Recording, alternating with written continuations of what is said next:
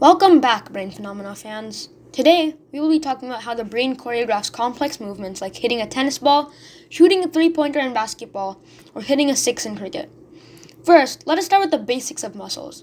There are generally two types of movements for muscles extending, called extensors, and flexing, called flexors. Extensors extend, like the name suggests, and flexors pull muscle back to their joints. Muscles are also made up of smaller units. These are called muscle cells, which then make up muscle fibers, which in turn make up the full muscle. Next, let's talk about the types of movements. There are voluntary movements. This is when you want to move, like picking up a coffee cup or pressing a button. Involuntary movements are movements that happen without your conscious control. Your heart beats without you thinking about it, and your stomach digests without conscious effort.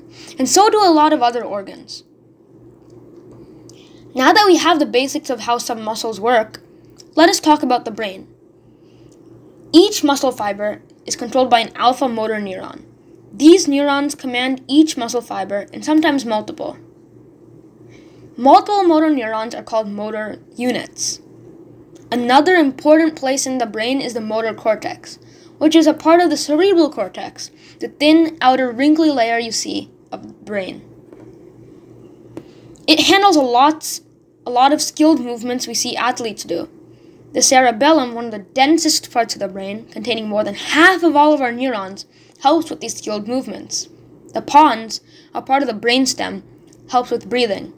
Finally, the periaqueductal gray matter, a part of the spinal cord, is a large junction that kind of acts like a mini brain that decides what to move and where, but is being controlled by the master brain. Movement is definitely a complex system, but with such a complex system, many things can go wrong. For example, ALS, known as amyotrophic lateral sclerosis, is a neurodegenerative disease that causes paralyzation of voluntary muscles and eventually death when your essential organs stop moving. People diagnosed with ALS usually die within three to five years of diagnosis.